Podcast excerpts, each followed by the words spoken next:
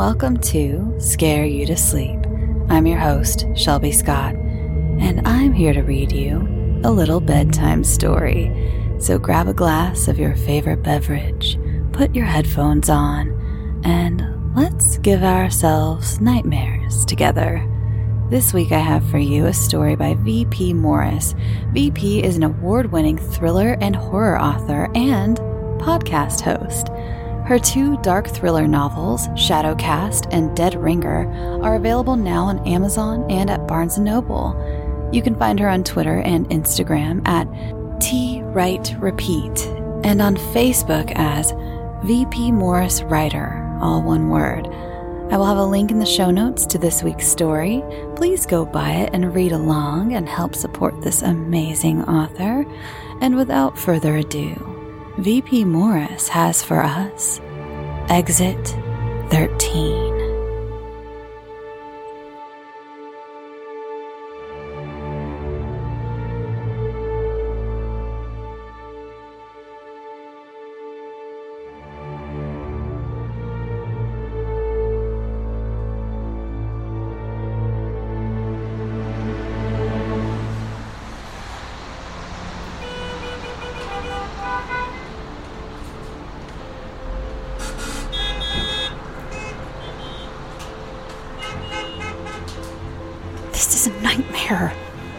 Devin blared on the horn of her silver compact car.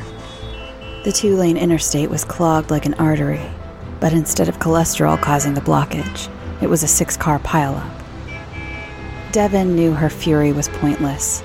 All the honking in the world wasn't going to get that accident cleaned up any faster, but it felt good to lean on the horn anyway. My sister is going to kill me, she whined but no one else was in the car to feel sorry for her. This was typical of Disaster Devin, as her family called her. She was never on time for anything, and a series of usually self imposed misfortunes would befall her, forcing her to shirk her responsibilities. If it wasn't a hangover, it was a fight with an ex boyfriend. And if it wasn't a fight with an ex boyfriend, it was one of her party girl friends needing a place to crash or a shoulder to cry on. Devin caught her reflection in the rearview mirror and smiled, knowing her sister would at least be happy with how she looked. Her shimmery makeup was flawless. Her bridesmaid's dress matched perfectly with the pink rose flower crown she had woven into her chocolate colored hair. None of this was Devin's style. She preferred sleek and shiny cocktail dresses paired with a sharp eyeliner and hot mess hair. But this wasn't Devin's day. It was Samantha's, and Devin was about to ruin it by showing up late. Keeping one eye on the road, she tapped on her phone screen, hoping GPS could find a way around this mess.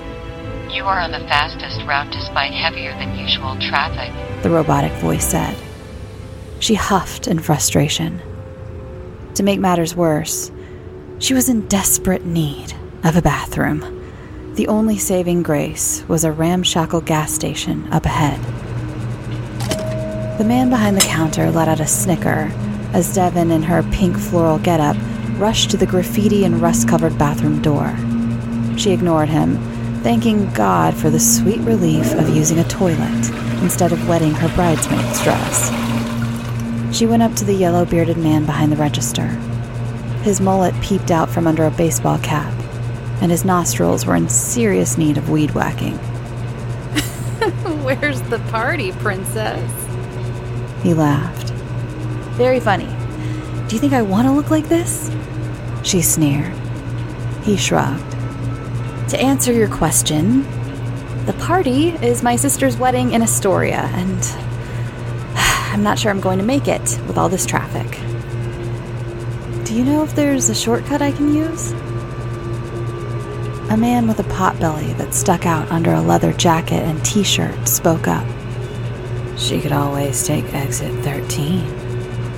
Oh, pipe down, Jimmy, the cashier scolded. Devin turned to Jimmy. What's exit 13? The cashier answered for him. It's nothing. It's not an option for you anyway. You're gonna just have to grin and bear that traffic jam. Jimmy came closer, scratching at his five o'clock shadow. Just tell the girl, Paul. Paul wrinkled his forehead, but obliged his best friend and most frequent customer. Exit 13 closed down in 1965. You see, the curve that the off ramp took was too sharp and caused a ton of accidents. One day, there was a big one. An oil tanker tumbled off the side of the road and pulverized every car in its path before setting the whole side of the road on fire. The city had to take action after that, but they couldn't afford to fix it. So they just closed it off. And what else? Jimmy had a smug smile on his face. I'm not talking about the curse.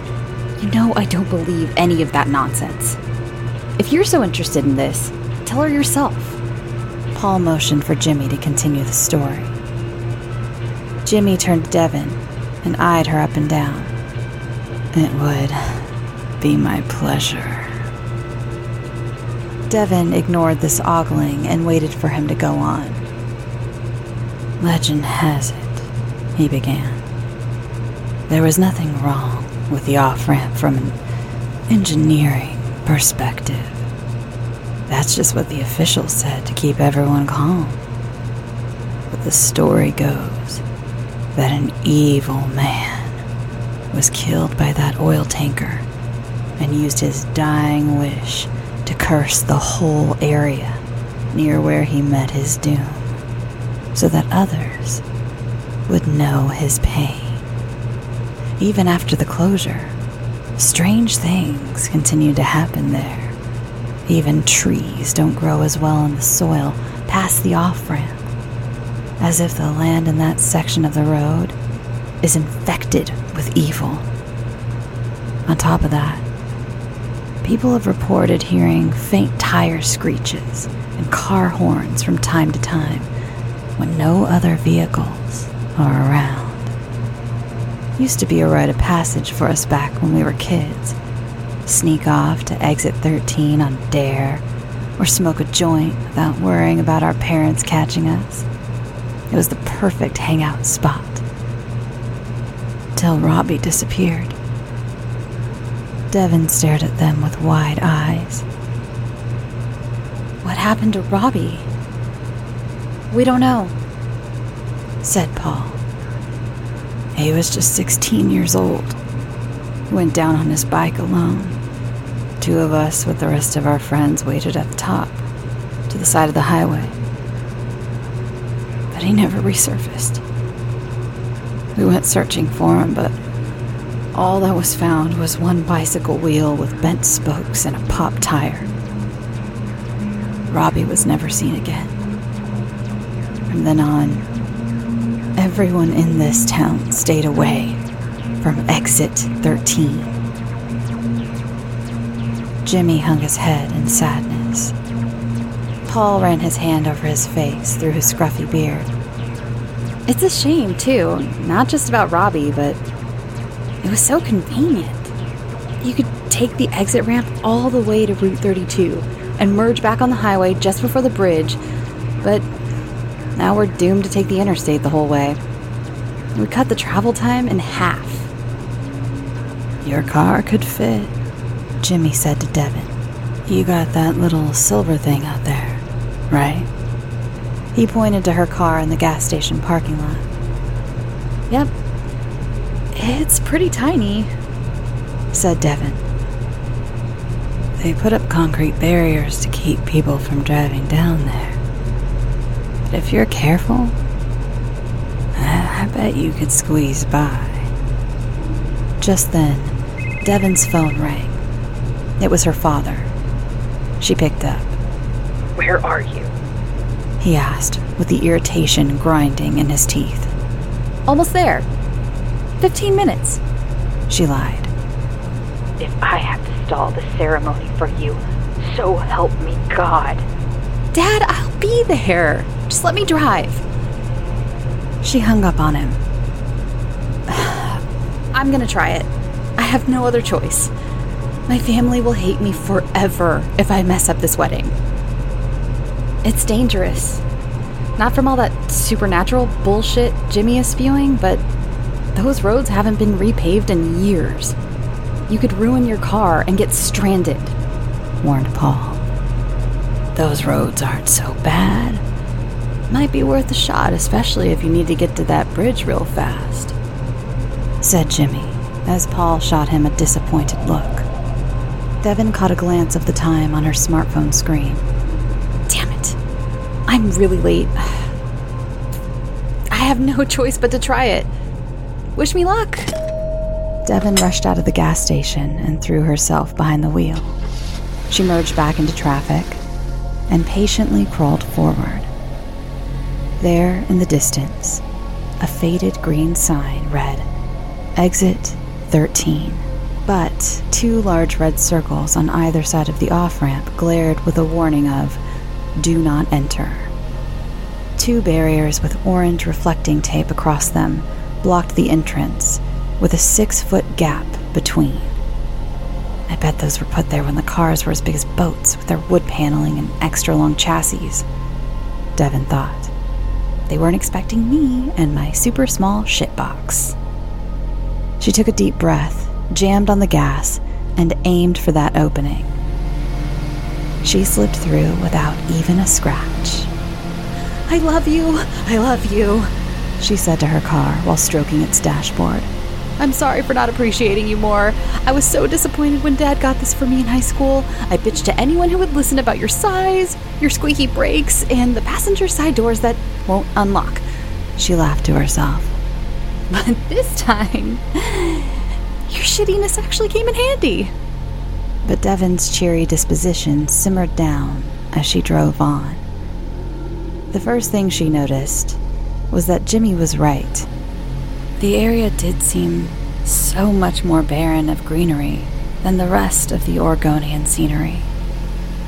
There must be some explanation for that, she thought as she zoomed down the abandoned section of Route 32.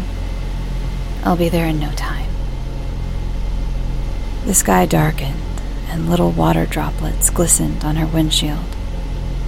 Sam is going to be pissed. She always dreamed of the perfect beach wedding. Maybe this means this ceremony will be delayed, and I won't be late after all. She smiled. This was the one time gloomy Oregon weather worked in her favor.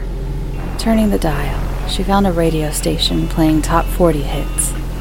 A new single from Taylor Swift serenaded Devin through the car's speakers before a patch of static interrupted the melody. Lyrics came in and out, intertwining and distorting with white noise. The radio tuned back in, but a man's voice warbled over the airwaves. Oh, the devil. Oh, the devil. He laughed and grunted while speaking in a low tone. She couldn't make out what he was saying, but the words doom, forgotten, and too late peppered his one sided conversation.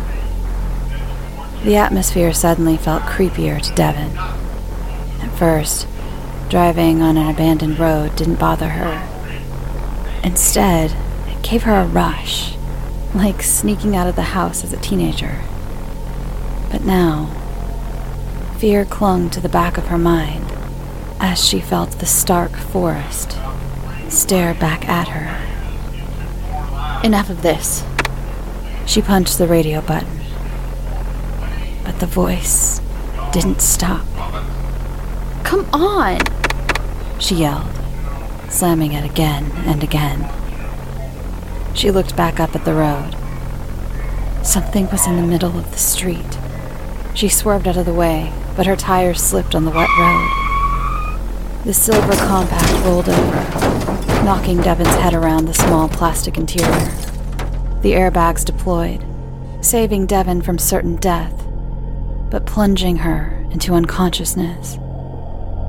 After a few moments of darkness, she awoke to see a figure approaching her in the rearview mirror.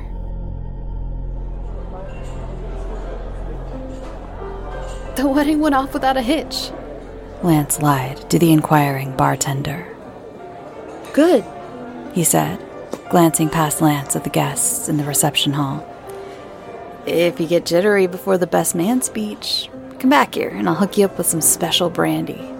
Calms the nerves right down. Works every time. He promised. Lance took his beer from the bartender and nodded a thanks. He thought he would be able to get through the speech without the special brandy, but after the fit Samantha threw when her sister failed to show, he didn't want to take any chances. He snuck out to the garden, hoping the guests in the bridal party would give him a few minutes of peace. Lance was never one for crowds, always hanging back at parties, rarely speaking first. Now that Nick was married, he knew he would never be a best man again. Lance only had sisters, and Nick was his only close friend. The rest of Lance's male acquaintances circled around him like moons on a planet, near enough to see each other regularly, but never getting close enough to make an impact. That was all right. Being here today for Nick was good enough for Lance. But he didn't realize how unimportant it would make him feel. Now that the ceremony was over and the pictures had been taken, the spotlight completely shifted to shine on Nick and Samantha alone. The one thing Lance had been looking forward to was seeing Devin again. He had a crush on Samantha's older sister for years. She was always somewhat around whenever they would hang out at Sam's house, her presence floating in the background like smoke. He loved her long, messy, dark hair, coarse language, and strong perfume that lingered even after she left. He could almost smell it now. In his head, he imagined them turning to each other during the reception, leaning against the back wall of the ballroom, making fun of everyone else like stoners at a school dance. Disaster, Devin, he whispered to himself with a laugh. What did you say? Someone asked to his left. It was Mr. Willis, Samantha and Devin's father. The grim look was etched onto his face. I, was just thinking out loud about Devin. How she didn't show up. Lance stammered. The silver haired man was clutching his smartphone and looking down at it puzzled. Did she text or something? Lance asked, dying to know where she ended up. No. I tracked her phone. It says she's here, in the middle of this forest, near a closed off stretch of road. He held the screen up. Or she ditched her phone and is partying at a dive bar somewhere along the coast, said Samantha. She emerged from behind Mr. Willis in a billowing white gown. Lines of anger creased her foundation that was two shades darker than her normal skin tone. The father of the bride came to his eldest daughter's defense. I know your sister isn't the most reliable, but I don't think she'd ever willingly miss your wedding. She could be in trouble. Samantha scoffed. Please, Dad. You know how she is. Remember? You found her making out with the coat check boy at Grandma May's funeral. Lance held in a laugh. Even still, this is worrisome. I can go check it out.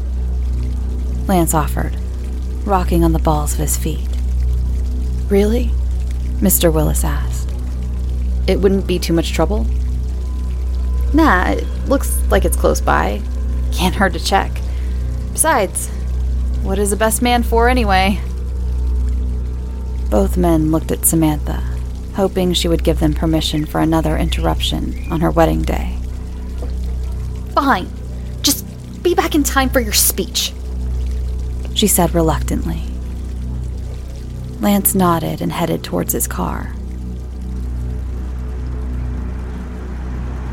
The navigation system wouldn't let him travel down the closed section of Route 32, but he was able to zoom in on the map to figure out how to get there.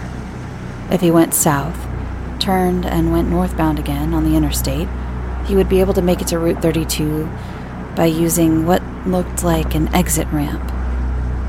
The world was growing dark as the sun was hovering just above the tree line. The reception hall, full of music and happy voices, now faded into the silence of the open road. There were fewer cars than he was expecting, even if it was getting late. Definitely not as busy as it would be if they would have just had their wedding in Portland like Nick had wanted to. But Samantha vetoed that idea. Lance pulled up to exit 13. The sign was old and rusted. The words were barely intelligible on the sign. Two thick concrete barriers stood stiff and silent, like guards outside of a palace. None shall pass here, Lance imagined them saying. With a bit of grunt work, he was able to wedge the concrete guards away from one another so that his two seater pickup could fit through. This wasn't the noble steed a fair maiden might expect to rescue her from peril, but Lance imagined Devin would be glad to see his truck coming to her aid anyway. The twilight hue made it hard for Lance to see, he could tell something was off about this part of the woods. He expected the roads to be desolate and cracked, but he didn't expect the air to feel drier, the smell to be burnt and smoky, and the woods to be freakishly silent. His navigational system met with the spot identified by Mr. Willis's tracking app. On the shoulder of the road sat Devin's sad little compact, dented and alone. Alarm bells rang in Lance's gut as he rushed out of his truck. The driver's side door was ajar. The interior light glowed against the blue night sky. Her purse was still inside. A ring of pink flowers lay on the ground just a yard away from the car. Lance walked over to it and picked it up. Little drops of blood speckled the petals red. A voice pierced the silence. It was a man. He was dressed impeccably. Pinstripe suit, perfectly tailored, with a black satin tie and a tight, complex knot, and an old fashioned hat. He held a rolled cigarette between his teeth and let the smoke drain out of his mouth. He looked down and then looked back up at Lance with a grin, making his handsome but sharp features even more jarring. My car broke down just a little while back. I tried to make it on foot but got lost. I was hoping you could give me a ride. The man said. Lance stared back at him in slack jawed silence. Devin's bloody flower crown still in his hand. It would only take a few minutes, hardly any trouble at all. The man continued, taking a few steps forward. Lance spoke, his voice meek and soft. Sorry, I- am having a bit of an emergency here. My friend, she's missing. Now that's awfully rude, said the man, coming even closer. Not helping a stranger in need? Sorry, sir, but I have to call the police first. This is serious, Lance said, with a bit more might than the first time. Kids these days, he said, looking away. Good are you for, anyway? Lance didn't reply. He slid open his lock screen, and his fingers pressed the number nine. You see, I'm heading to a wedding, and it's awfully important that I be there, the man said, walking closer. The same wedding your friend was going to. I hope she made it. She got a ride after walking back to town. How do you know that? When you see a bridesmaid walking along the side of a highway, you figure she must be headed to a wedding. Lance knew this situation was dangerous, and he needed to distract the man before he could get out of there. Just then, he remembered Devin's car's faulty locks. Well, Lance said, You're awfully late. The ceremony's already over. Why don't we drive Devin's car back? It needs to go to a mechanic's as quickly as possible, and I can get my truck later. The man beamed, another sly grin, and nodded. Following Lance, he climbed into the passenger seat. Lance swiped Devin's purse from the car, slid out of the driver's side, and slammed the door. He pulled out her keys and pressed the lock button. The man grabbed at the door, but it didn't budge. He turned to stare at Lance. His face was now as gray as death. His eyes were pure black. His smile morphed into a thousand razor toothed maw as he howled in frustration at him. Holy shit! Lance stumbled over his feet, but he made it back to his truck and sped away with black fumes curling from the tailpipe. In the rearview mirror, Lance discovered that the man had freed himself from Devin's car and was now bounding after him on all fours. Lance hit the gas and sped through the crumbling road, desperate to get back to the interstate. He took a deep breath and looked back again. But the man was gone. He sighed with relief. Just as he was able to sneak his truck back through the concrete guards he had earlier separated, he saw a wisp of pink fabric in the trees. The thought of Devin flashed in his mind. He slammed the truck in reverse and pulled up alongside a tree where he could see a pink dress dangling in the wind. Devin? Devin Willis? Are you up there? He shouted. Lance! A voice whispered in the darkness. Yes, it's me. Devin was a few feet in the air, holding onto a sickly evergreen. I'm up here. Is he gone? You saw him too? Lance called up. The man in the suit? She asked in a voice that was like a screaming whisper. Yup, Lance replied. I got into an accident and I blacked out. When I woke up, he was trying to break into my car. So I booked it and decided to climb a tree and hide. Like a real genius. The only problem is, I'm too scared to climb down. Devin could feel her muscles burning as she clung to the tree. The wind howled, threatening another downpour of rain. Lance's eyes darted around the woods. No one was there. The coast is clear. Let's make a run for it. He shouted up to her. She bit her lip and agreed. She inched down the evergreen, letting its rough bark dig into her skin. A few more branches to go. I can do this, she whispered to herself. Crack. The branch supporting her weight broke free from the trunk. Devin went down and tumbled into Lance's arms. I got you, he reassured her. They smiled at each other. The wind hollowed out for a moment, but then went silent, as if the world around them was put on mute. The man's laughter filled the void. It's him! screamed Devin. The two of them threw themselves into Lance's truck, not bothering with seatbelts before Lance gunned it up the road. Exit 13 was up ahead, less than a mile by Lance's estimation. The truck's radio sprang to life, and the man's laughter piped into the truck's interior, meeting Lance and Devin's ears with terror.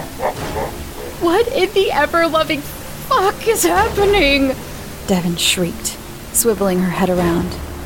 Dear God, she whispered, looking directly at Lance. What? He asked as he focused ahead. Don't look to the side. Whatever you do, don't look to the side, Devin urged. Lance drew a deep breath of courage. He had to look. The man was there, latched onto his side window, his mouth a round sucker of triangle teeth leeching onto the glass as wolf like claws emerged with the man's fingertips to scratch at the door handle. Mother of. Lance called out before he swiveled the truck, almost skidding off the rail. Devin clung to her seat, her eyes as wide as saucers. I told you not to look, she scolded. Lance ignored her comment. He put his foot on the gas, almost hitting 80 miles an hour. The concrete guards of the freeway exit were parted, and light from interstate traffic beckoned him forward. You're not going to fit through, Devin screamed. Yes, I will. I did before. Lance threaded the truck through the separated barriers and merged back on the highway. The specter who clung to the window looked back at him with hatred boiling in his black eyes. Bit by bit, the man's body fluttered away with the wind until he was no longer there. Devin peered back at exit 13. The man was there, standing in his suit, staring after them like a hunter who lost his game. Up ahead, the friendly yellow glow of the gas station sign caught Devin's eye. There! Go in there!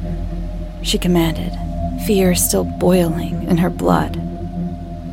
Lance did as she asked, and before he could even get the truck to a complete stop, she was out of the door and running inside, her torn and dirty dress trailing in the wind.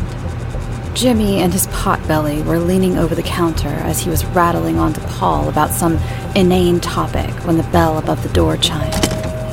With weeping trails of mascara around her eyes and blood on her bare feet and hands, she grabbed a fistful of beef jerky strips and proceeded to beat Jimmy over the head with them. Why in fuck's name would you ever tell someone to go down that godforsaken hellhole of a road? Fury rose in Devin's voice as Jimmy attempted to duck her blows. Car trouble? asked Paul, assuming the poor girl broke down and had to walk back into town. Car trouble? Car trouble? She screeched back. Would you call being hunted by a demon man ghost wolf with black eyes and sharp teeth car trouble? Lance entered the stale smelling mini mart with mud caked to the bottom of his tuxedo pants and stress exaggerating the lines on his young face. He can back me up. He saw the man too. Devin pointed at Lance. The three faces waited for him to speak. It's true. There's something or someone down there. He looked like a man. A well dressed man. Like he's a member of the Rat Pack or something. But he wasn't human. Not all the way, at least. Lance said with a quiet voice. Oh no, said Paul. Looks like Jimmy's wild stories got to you, little lady. And your friend, too. His voice was thick with condescension. He straightened his cap and leaned over from his cashier's counter. You see, when stressed, the mind becomes highly suggestible. Jimmy's story about Exit 13 being haunted was in your subconscious as you made your way down the road, then you got car trouble in the rain before a big event. The stress was already piling on, and then your brain reacts by creating a danger that isn't there, and then you. Devin cut him off. This wasn't a delusion brought on by stress. It was real. And you know what? I'll fucking show you. Come on. She gestured for the men to follow her. I'm not going out there, said Jimmy, trying to play it cool. You scared? asked Devin. Now, now, now. Let's be rational here, Paul began. You can't say you don't believe me if you're not willing to take a look yourself, she said. I can't just leave the store. He motioned to the fluorescent lit room filled with non perishable snacks and trashy magazines. No one else was in the store. Oh, because of all the customers? said Devin. We don't need your help. But it would be the rational thing to do. Lance was goading Paul. Fine. Paul agreed. He twisted a key on the side of the register, locking it. He flicked a few light switches, which turned off the interior lights, as well as the sign outside. At least it'll shut Jimmy up once and for all. I'll drive, offered Jimmy, and the four of them ventured back to the forgotten off ramp. Just as Jimmy's SUV slid through the separated barriers, he stepped on the gas and bent the car quickly down the slick road. At the sharpest part of the turn, he jerked the wheel and the car flipped on its side and rolled three times before coming to a dead stop at the base of a thick tree. The world went black for everyone. Everyone but Jimmy. Devin awoke inside of the SUV, her head pounding once again. Sharp pieces of glass were embedded into her skin. Her first instinct was to cry out in pain, but she stopped herself. There were voices nearby. She inched herself forward and sat up. Her vision blurred, and her head throbbed. She blinked hard and forced herself to concentrate. Looking through the shattered windshield, she saw Jimmy standing and speaking out into the darkness. Master, He called out. my dark lord, please answer me, your humble servant, for I have brought you not one, not two, but three souls for you to feast upon. Beside her, Lance was slumped at her feet, and Paul was passed out in the passenger seat in front of her. Oh no, she whispered as she shook Lance and Paul. Only Lance awoke. What happened? He asked in a loud voice. She shushed him and instructed him to get down. A pair of black Oxford shoes with white wingtips were now standing in front of Jimmy. Dark Master, thank you for gracing me with your presence. I hope you find my offerings suitable. Three ripe souls? The man asked. Yes, including the two who evaded you from earlier. Excellent work, my boy. Now, let my feast. begin. He's coming over. whispered Devin. We need to go. But Paul isn't awake. We can't just leave him here. Lance scooted towards Paul and shook him vigorously, We don't have time. Said Devin. Play dead. The two of them threw their bodies down in the wreckage and laid still.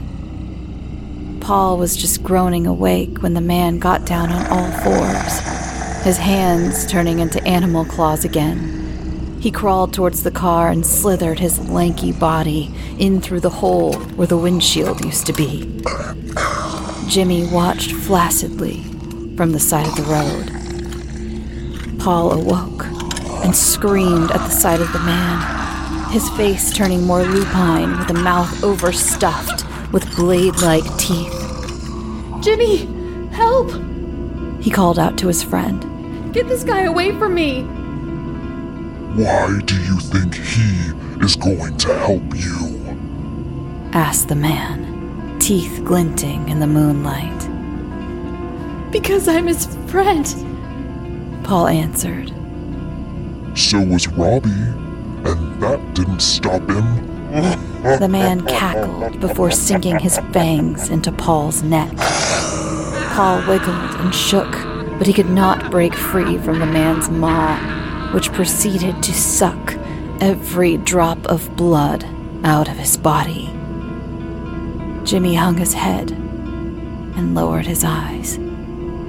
Before the man could withdraw his teeth from Paul's corpse, Lance and Devin sprang out of the shattered side window. the man roared, his bellow echoing through the empty road and dark forest. Get them back here. He commanded.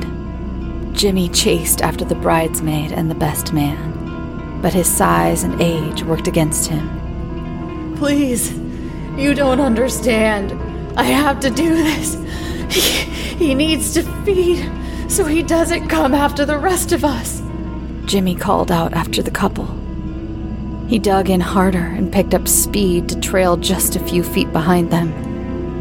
I have to give him a sacrifice. Well, it isn't going to be us. Devin used one of her bloody feet to kick him in the balls. He doubled over in pain. The man was right behind him. He dashed Jimmy to the side, leaving three long claw marks in his arm as he fell to the ground. Pathetic. He hissed at his servant. Devin and Lance ran faster. They were inches from the barrier when the man's suckling face bit down on Lance's arm. He screamed out in pain, stopping Devin in her tracks. She picked up Lance's free arm and dragged him towards the highway. Just go. He started. Save yourself. The man bit down with more force, and Lance's blood splashed up around the man's mouth. His eyes glowed with delight. Devin ignored Lance's pleas and pulled harder, crossing the barrier. Lance was feeling faint from pain and blood loss, but he mustered enough strength to push the rest of his body out of exit 13. The man's power failed. He couldn't last more than a few moments away from his cursed area of road. He drew back, blood dripping from his face and staining his suit. Lance stumbled forward, pale faced and weak. We need help, said Devin. A bright beam of headlights cut through the darkness, and Devin rushed out to get the driver's attention. But the driver of the oncoming vehicle was not paying as much attention to what was in front of him as he should. He was only able to brake at the last second, sending Devin flying into the road in front of them. Everything was a blur until Devin found herself flat on her back with an IV in her arm. She was moving, being jostled as she lay there in an ambulance. A woman with her hair tied back in a long braid assured her she would be all right and tested her vital signs. When she finished, Devin discovered Lance had been sitting next to her, holding her hand. Then she started laughing a big, all consuming laugh. what is it? He asked. Disaster Devin, she said. I really earned that name this time.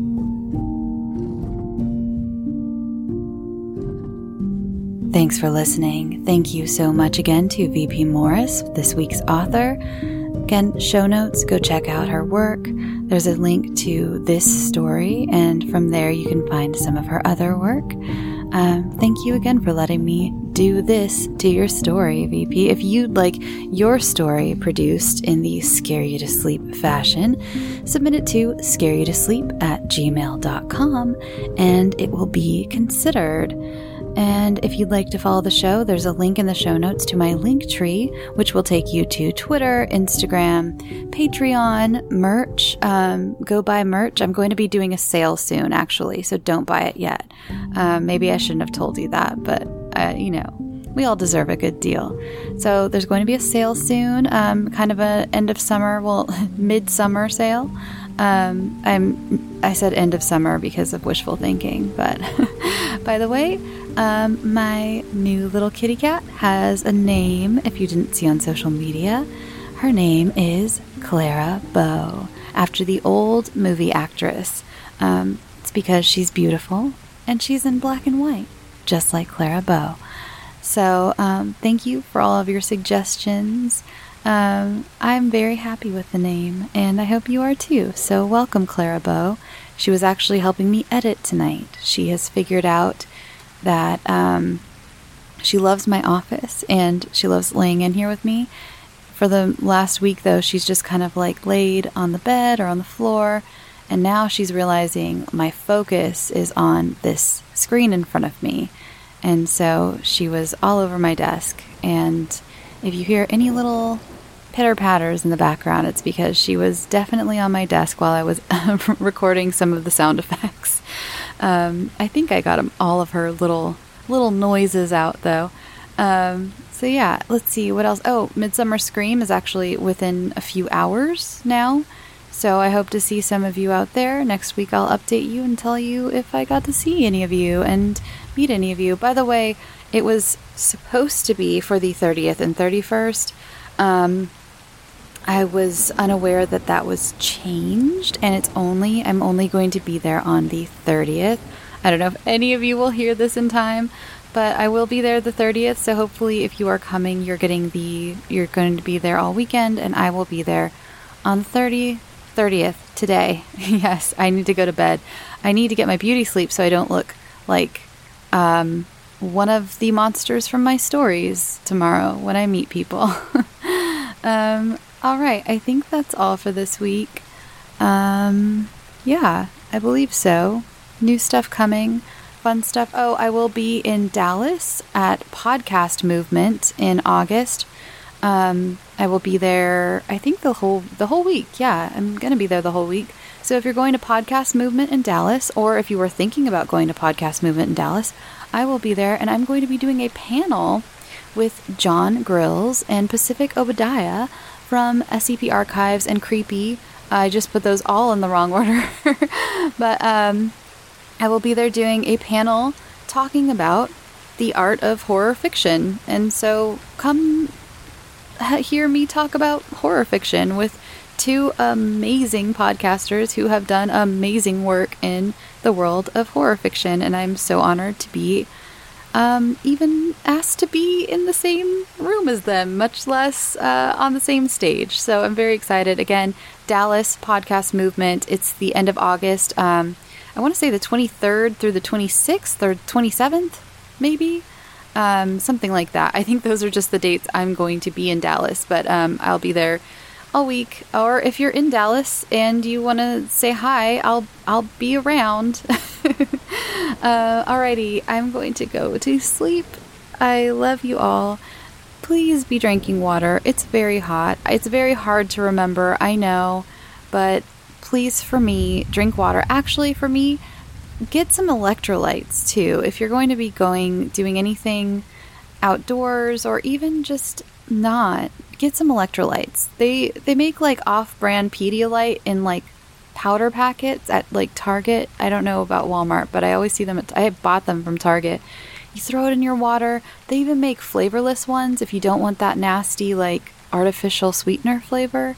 Um, get your electrolytes. I'm pumping up. I'm I'm stepping up my hydration talk, and now I'm including electrolytes. but definitely drink water. Okay, I'm going to go to sleep. Um, hope to see some of you in a few hours. I love you. Uh, go get some sleep. Sweet dreams.